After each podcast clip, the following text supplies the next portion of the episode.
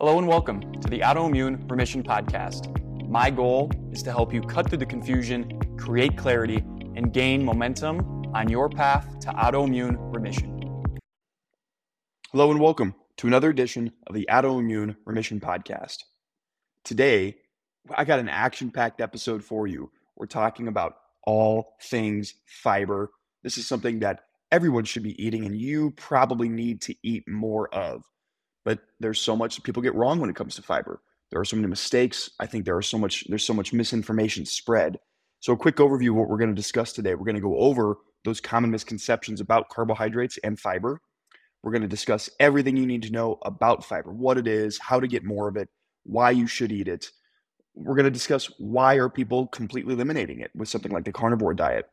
There are times where you might want to reduce fiber to improve some autoimmune type symptoms, and we'll discuss those reasons. But at the end of today, you're going to leave with concrete knowledge on what fiber is and how you can utilize it to improve your health and help you reach autoimmune remission. So let's start with the misconceptions. First of all, fiber is a carbohydrate, and carbohydrates have a common misconception that when you eat a carbohydrate, that it spikes your blood sugar, which is true, but that this blood sugar spike is responsible for adding fat to your midsection, right? So the more carbohydrates you eat, the more your blood sugar spikes, the more fat you add to your midsection. And this is not correct. I discussed this in my last episode, talking about all things weight loss and autoimmune health. Blood sugar spikes are a sign of completely normal health. It's a completely normal response and healthy response to eating carbohydrates because your blood sugar will fall afterwards. It will come back down. Now, the more fats and the more proteins you get with your carbs, the less that blood sugar will spike. The only people that have an issue with blood sugar spikes is somebody with type 1 diabetes. Outside of that, the vast majority of people should not be concerned at all with spiking blood sugar. The only way you're going to increase fat or increase adipose body fat from carbohydrates is if it's in the context of a caloric surplus. So if you're eating more calories than you burn. And again, for more information on that, check out my previous episode. I'll, I'll post it in the show notes. The second common misconception about fiber is that they are filled, they're riddled with plant toxins and lectins, and that these ingredients have negative health outcomes. And you're going to see this spread all over social media, and they feel real. the way in which these people talk about these plant toxins is scary.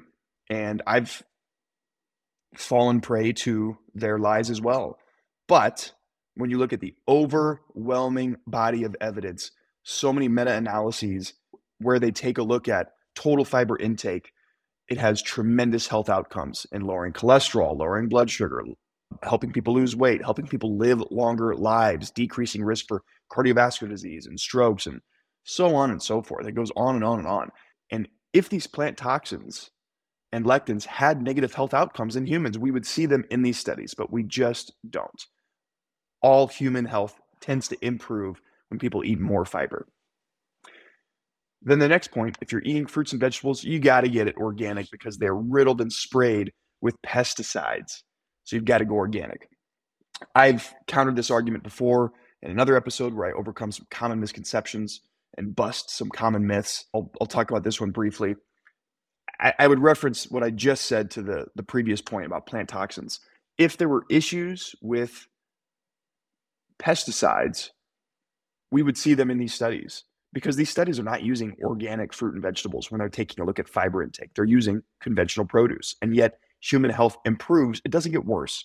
So these arguments fall flat when we actually look at the data. They sound like they make sense, right? They sound legitimate. And I think in theory, they make sense. But theories are great until they're debunked in studies. And at that point, we have to move on from them. So in addition to that, this is a very elitist argument because not everybody has access to organic produce and not everybody can afford organic produce. And then when we vilify conventional produce, it's going to scare people away from consuming something that's incredibly healthy for them because of something they saw some rich person say on social media. So it's incredibly dangerous to lob these half hearted assertions about these perfectly healthy foods that everybody should be eating more of. So if you want to eat organic and you can afford it and you have easy access to it, don't let me stop you. just you should know that organic produce is also sprayed with pesticides. They're just labeled as organic pesticides, but they do the same thing. So if you want to eat organic produce, like I do from time to time, and when the cost is reasonable, then go ahead. But you should not be afraid of conventional produce. Okay, we've overcome some common misconceptions when it comes to produce, when it comes to fiber in total and carbohydrates. Now let's talk about mm-hmm. exactly what fiber is and, and what it can do for us, and why we want to consume it.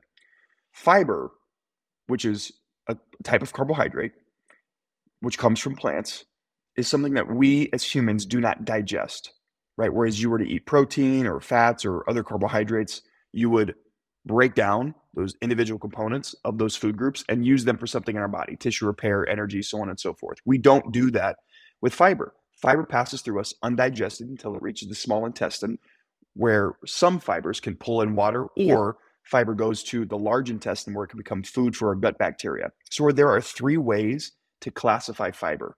You have soluble versus insoluble, viscous versus non-viscous, and fermentable versus non-fermentable. So I'll go through those one more time. Insoluble fiber versus soluble fiber. So insoluble is the rigid plant cell wall, right? So the harder the plant, generally speaking, the more insoluble fiber it's going to have. So think about a celery stem or nuts and seeds, right? These are very hard plants. You're it's a good bet that they're high in insoluble fiber. Soluble fiber means that it's dissolvable in water, right? Whereas insoluble means it does not dissolve in water. So soluble dissolves in water. And then within soluble fiber, you have viscous and non-viscous, meaning it creates a gel-like substance in water. So think about something like chia seeds. Obviously, that that's that's highly viscous because when you put it in water, it creates this vegan egg, right? This gel-like substance that people will use in cooking and make chia pudding. So there are many types of viscous fibers versus non-viscous soluble fibers. Then you also have, this is mostly within soluble fiber, you have fermentable versus non-fermentable. So another subcategory, fermentable versus non-fermentable, meaning this fiber, this type of fiber passes through our GI tract untouched until it reaches the large intestine where it becomes food for our gut bacteria, where it becomes fermented by our gut bacteria, right? And then you have non fermentable, which obviously is not food for our gut bacteria. So let's talk about the reasons we want to consume a variety of these fibers. Insoluble fiber, right? The type that is not soluble or is not dissolvable in water. Once it reaches the small intestine, it pulls water into the intestines, which can help add bulk to the stool and increase motility.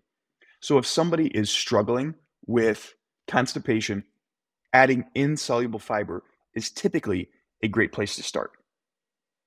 Then let's talk about soluble fiber, again, dissolved in water, and it has degrees of viscosity. Generally speaking, the mm-hmm. more viscous a fiber is, the healthier it is for you. I'm not saying that non viscous is not healthy, but viscous tends to have more health benefits. That gel like substance actually slows digestion which can decrease blood sugar. It's going to increase your satiety because it's going to make you feel fuller for longer. It also absorbs bile acids. So if you have high cholesterol, it's going to help lower your cholesterol. Plants like oats, beans, chia, flax, and psyllium are all examples of soluble fiber that are highly viscous.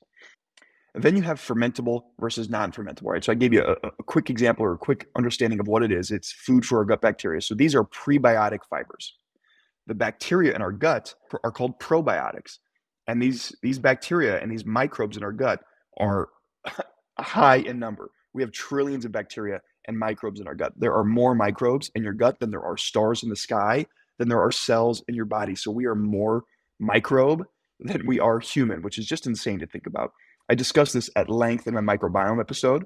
I'll share that in the show notes. But just quickly, these prebiotic fibers feed our probiotics, which in turn create postbiotics. And postbiotics, which are acetate, butyrate, and propionate, these short chain fatty acids, postbiotics, have tremendous health benefits in humans. They lower inflammation, they improve immune function, they lower the risk of non communicable diseases like autoimmune disease and IBD, diabetes, heart disease, stroke. So, increasing your intake of fermentable fibers can help eliminate some of these symptoms, a lot of these symptoms that people with autoimmune disease struggle with. So it's critical that we increase our prebiotic fibers. Now, it's important to know that you're not going to find many plants that are just one type of this category, right? So uh, most plants are going to have a variety of insoluble and soluble fiber, viscous and non-viscous, fermentable, non-fermentable, right? And what we're going to discuss here in a bit is why you want to know why it's important to understand these different classifications based on some of the symptoms you may have. Generally speaking, across the board, more people just need to be eating more fiber. I don't care the type, the type of content, I just want variety, right? The American Gut Project, which is a huge, massive study, has shown very positive health outcomes for people who eat more than 30 unique plants per week. Now, if you're at five and you try and go from 30, that's going to be really difficult. So, the main takeaway is just to add more variety in your diet each week.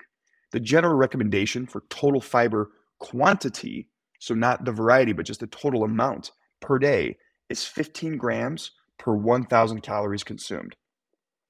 The average consumption, in America at least, is under 15 grams.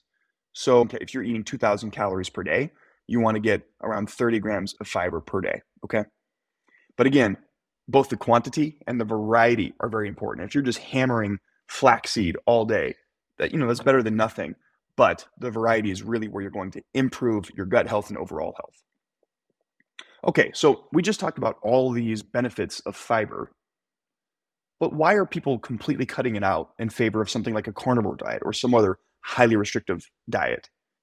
Well, there are diseases that are growing, right? So many people with autoimmune disease that have these horrible symptoms, right? Whether it's rheumatoid arthritis or ulcerative colitis and Crohn's and Hashimoto's and Graves and so on and so forth.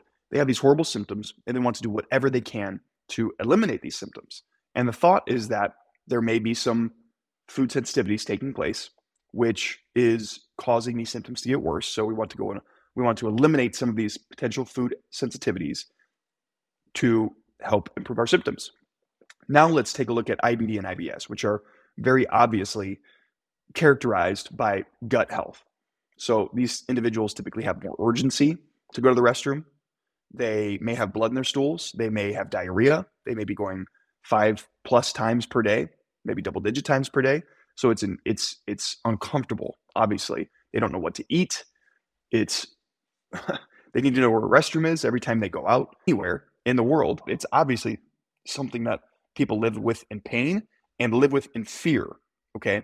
So that's why people are cutting out some of these foods, and fiber tends to exacerbate some of these symptoms in people, right? Particularly with IBD and IBS, they tend to exacerbate some of these symptoms. Why is that the case? Well, these people with compromised guts tend to have some of the following symptoms. They have a disrupted mucosal layer. So along our gut lining, we have a mucosal layer that again is it's just a layer of mucus that is designed to protect our gut lining and then protect foreign pathogens or even just cells from getting uh, from the outside world into our inside world okay so it's a protective layer they these people often have disrupted mucosal layers they may also have a suboptimal microbiome they may not have the right type of bacteria to digest some of those prebiotic fibers that we were discussing and then they may also have some bacteria in areas where it shouldn't be, like SIBO, small intestinal bacterial overgrowth. If somebody has a lot of bacteria in their small intestine and then they're eating a lot of fermentable fiber, that's going to give them a lot of discomfort in an area where they should not be fermenting fiber, where it's not ready for it.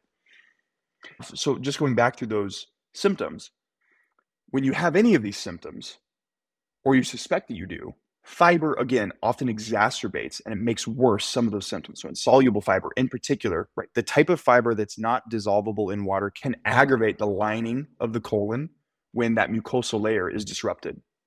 Fermentable fiber can cause excessive gas, bloating, pain, diarrhea it, for those individuals with suboptimal microbiomes, for those individuals that lack the gut microbes, either the, the strain itself or just the volume of bacteria in their guts. And when these people completely eliminate fiber, they feel better in the short term. They feel amazingly better. And then they think this diet, this carnivore diet, this highly restrictive diet, this is for me. I feel so much better. I need to do this for the rest of my life. But the problem is is we don't know the long-term impact on humans with this highly restrictive diet. We know what it does in mice, and we can easily extrapolate that into humans. And we've seen some evidence of this.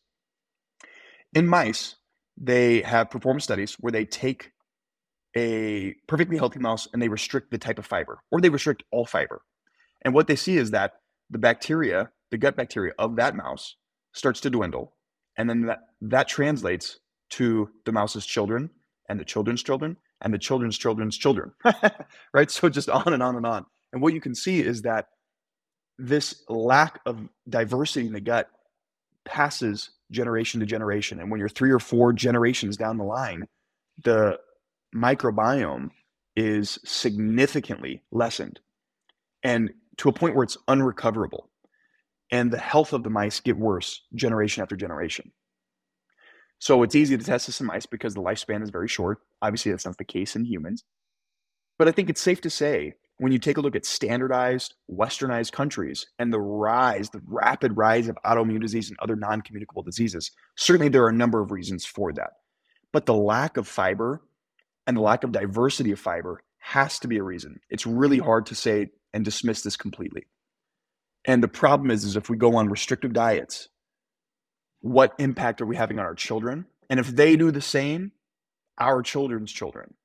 So, recapping that point quickly, if we completely eliminate fiber, we will sh- we will lessen our microbiome. And what we know for sure about the microbiome, 100% right now in humans, is that the more diverse a microbiome, the healthier the human.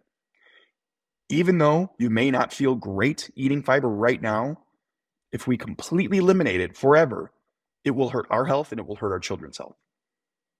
So, if you have these horrible symptoms and fiber seems to make it worse, what do you do? Well, I am in favor of lessening it. And if you feel like you completely need to eliminate it, that's fine for the short term. But first, we need to understand what are your symptoms and do you know what triggers you? Now that you understand the different classifications of fiber, it's important for you to understand am I triggered by insoluble fiber or am I triggered by fermentable fiber? It's probably going to be one of those two. Something like psyllium husk, which is a soluble fiber, highly viscous, and non fermentable, should be fine for just about everyone. Okay. But something like onions and garlic, which are high in inulin, which is a highly fermentable type of, of carbohydrate and fiber, can absolutely cause some symptoms in people. Or again, going back to celery or a lot of leafy greens, right? If you're having a ton of smoothies each day and you're putting a lot of berries and, and spinach and other vegetables and plants in that smoothie, there's a lot of insoluble fiber. That's going to aggravate a disrupted gut. So it's again, it's important to know what are your triggers. So my recommendation would be to get a journal and begin logging what you eat each day. You could do this on your phone, you could do this on pen and paper. Log what you eat each day, and then what are your symptoms? Log what you eat and what are your symptoms. You could go meal to meal. And if you have IBD or IBS or any other inflammatory or irritable bowel something, right, some sort of gut symptoms, and you're logging your symptoms, you're gonna and you're logging your food, you're going to find some correlations. I eat this and I feel this way, right? That's what we're looking for here. Once you find those associations, it's important to decrease your triggers. Probably for most people, my bet is that it's going to be fermentable fibers. And there's an easy diet to follow. Well, uh, it's easy in, in theory, it's harder in actuality because we're humans and we have cravings. But going on a low FODMAP diet, FODMAP stands for fermentable oligosaccharides, disaccharides, monosaccharides, and polyols. You don't need to know that. All you need to know is that the first word, fermentable, right? These foods, these fibers are fermentable. And you want to go on a low fermentable fiber diet again, in my experience, this is the most common issue people face. For some people, this is the problem. You'll feel better within a week. And remember, the, the great part about this is you're not completely restricting everything. It's a low FODMAP diet. It's not a no FODMAP diet. So you can do a quick Google search for what high FODMAP foods are. They give you a full list of what you can eat, what you can't eat. There's great resources online. I don't need to give that to you here. That would take way too much time. So you can do a quick Google search, find out what you want to cut down on, and you want to go there for at least one week, you can go up to four weeks of a low FODMAP diet. And then you want to begin trying to add these foods back in and then see how you feel. You don't want to go eat a whole large pizza and beer that next day. You're not going to feel very good, right? Regardless, slowly ramp up that fiber intake. Now, let's say you go on a low FODMAP diet, you're not noticing much of a change. Well, it could be that you're also dealing with a, a disrupted mucosal layer, and therefore it would be beneficial for you to also decrease insoluble fiber. And that's where something like a Crohn's exclusion diet could be helpful. Again, you can Google this, but it's really a decrease in all fiber types for a brief period of time. So there's phases to this diet. I believe it goes four weeks, seven weeks, 10 weeks, something along those lines, where you restrict highly for those first one to four weeks, slowly build up the next three weeks, slowly build up again the next three or four weeks until you're back into a normal diet. Okay. So one of those two diets, a low FODMAP and or a Crohn's exclusion diet, which I will tell you, Paul Saladino, his new diet plan, since he's not strictly carnivore now, looks eerily similar to a Crohn's exclusion diet. Okay. I don't know if he's doing that on purpose. I'm sure he is. He's a smart guy, but he's marketing it differently. Okay. So there's a reason people feel better when they do these things. But remember, it's all about restriction for the short term to decrease inflammation, to allow this gut lining to repair, to slowly build up your gut microbes so they can handle this increase in fermentable fiber. It should not be done long term. There's no evidence to suggest that this is helpful, a very restrictive diet, that it's helpful for us long term. Now, what could also be in play here is food sensitivities, which are different from everything we just discussed. You could be sensitive to any particular food. I don't care if it's beans and nuts and seeds and legumes or individual things like broccoli and cauliflower, or it could be chicken, it could be shellfish, although that is probably more likely, likely an allergy. And a sensitivity is different than an allergy, far different. And I don't recommend a food sensitivity test. I've talked about this elsewhere. But a food sensitivity, the idea for how to highlight a food sensitivity, which can cause any any kind of symptoms, right? It could be all of these symptoms that we talked about with IBD and IBS. It could be skin issues. It could be joint issues. It could be brain fog and fatigue and bloating and gas. I mean, it could be anything and everything that a food sensitivity could cause. You will find out a food, you will discover your food sensitivities by doing the exact same things we just discussed, which is grab a food journal, write down what you're eating. What are your symptoms? When you don't eat what you think may be a trigger, how do you feel? And then let's eliminate that for a period of time. And again, let's try and work it back in from time to time and see how you feel. Most common food sensitivities are going to be gluten, dairy, soy, eggs, nuts and seeds, legumes and beans, corn from time to time as well. So I'm not saying eliminate all of those, start taking a journal and see what your symptoms are like. So again, these restrictive diets can last anywhere from 4 to 12 weeks. That's generally the sweet spot. If you've never done it before, this is overwhelming. And I know from experience how overwhelming it can be. And my recommendation is to go see a professional. I've given this analogy before, but if you're trying to change the oil of your car and you've never done it before and you don't know anything about engines like I do, a YouTube video is only going to get you so far. It's important to take it to a professional to get it done right the first time. And you're going to have 10 cars or more in your lifetime. You only have one body. So let's do this the right way. Let's do it once. You never have to do it again get with a professional, a nutritionist, a dietitian. Doesn't matter to me who you see, just make sure that they're qualified and have experience in something like this so that you can reach your goals more quickly and with less effort. We've talked about a ton today. Let me recap this briefly for you. There are three classifications of fiber insoluble and soluble. And then within soluble, you have viscous versus non viscous, and then fermentable versus non fermentable. It has been proven time and time again that fiber is tremendously healthy, tremendously healthy in humans, particularly fermentable fibers. Fermentable fibers have been shown to decrease the risk of non communicable diseases, and for those that have them, it decreases their symptoms. But you may have some issues with urgency, loose stools, constipation, blood, so on and so forth. And I've given you many tips on how to decrease those symptoms because you're going to need to cut fiber out in the short term and then increase it in the long term. Consider doing a low FODMAP diet or Crohn's exclusion diet if you have some of these symptoms and you're not quite sure where to start. Remember, all diets like this remove fiber and then slowly build it back up. And when in doubt, seek professional guidance. Thank you for your time today. I hope you enjoyed this episode. And if you're finding value, my request would be that you subscribe and you rate this show and share it with a friend. You can leave up to a five star review, and that's the only way this podcast grows is your help and your support. My goal is to help as many people as possible not have to suffer the same 20 years of autoimmune disease that I have. Please share it. I hope this has been helpful and stay motivated.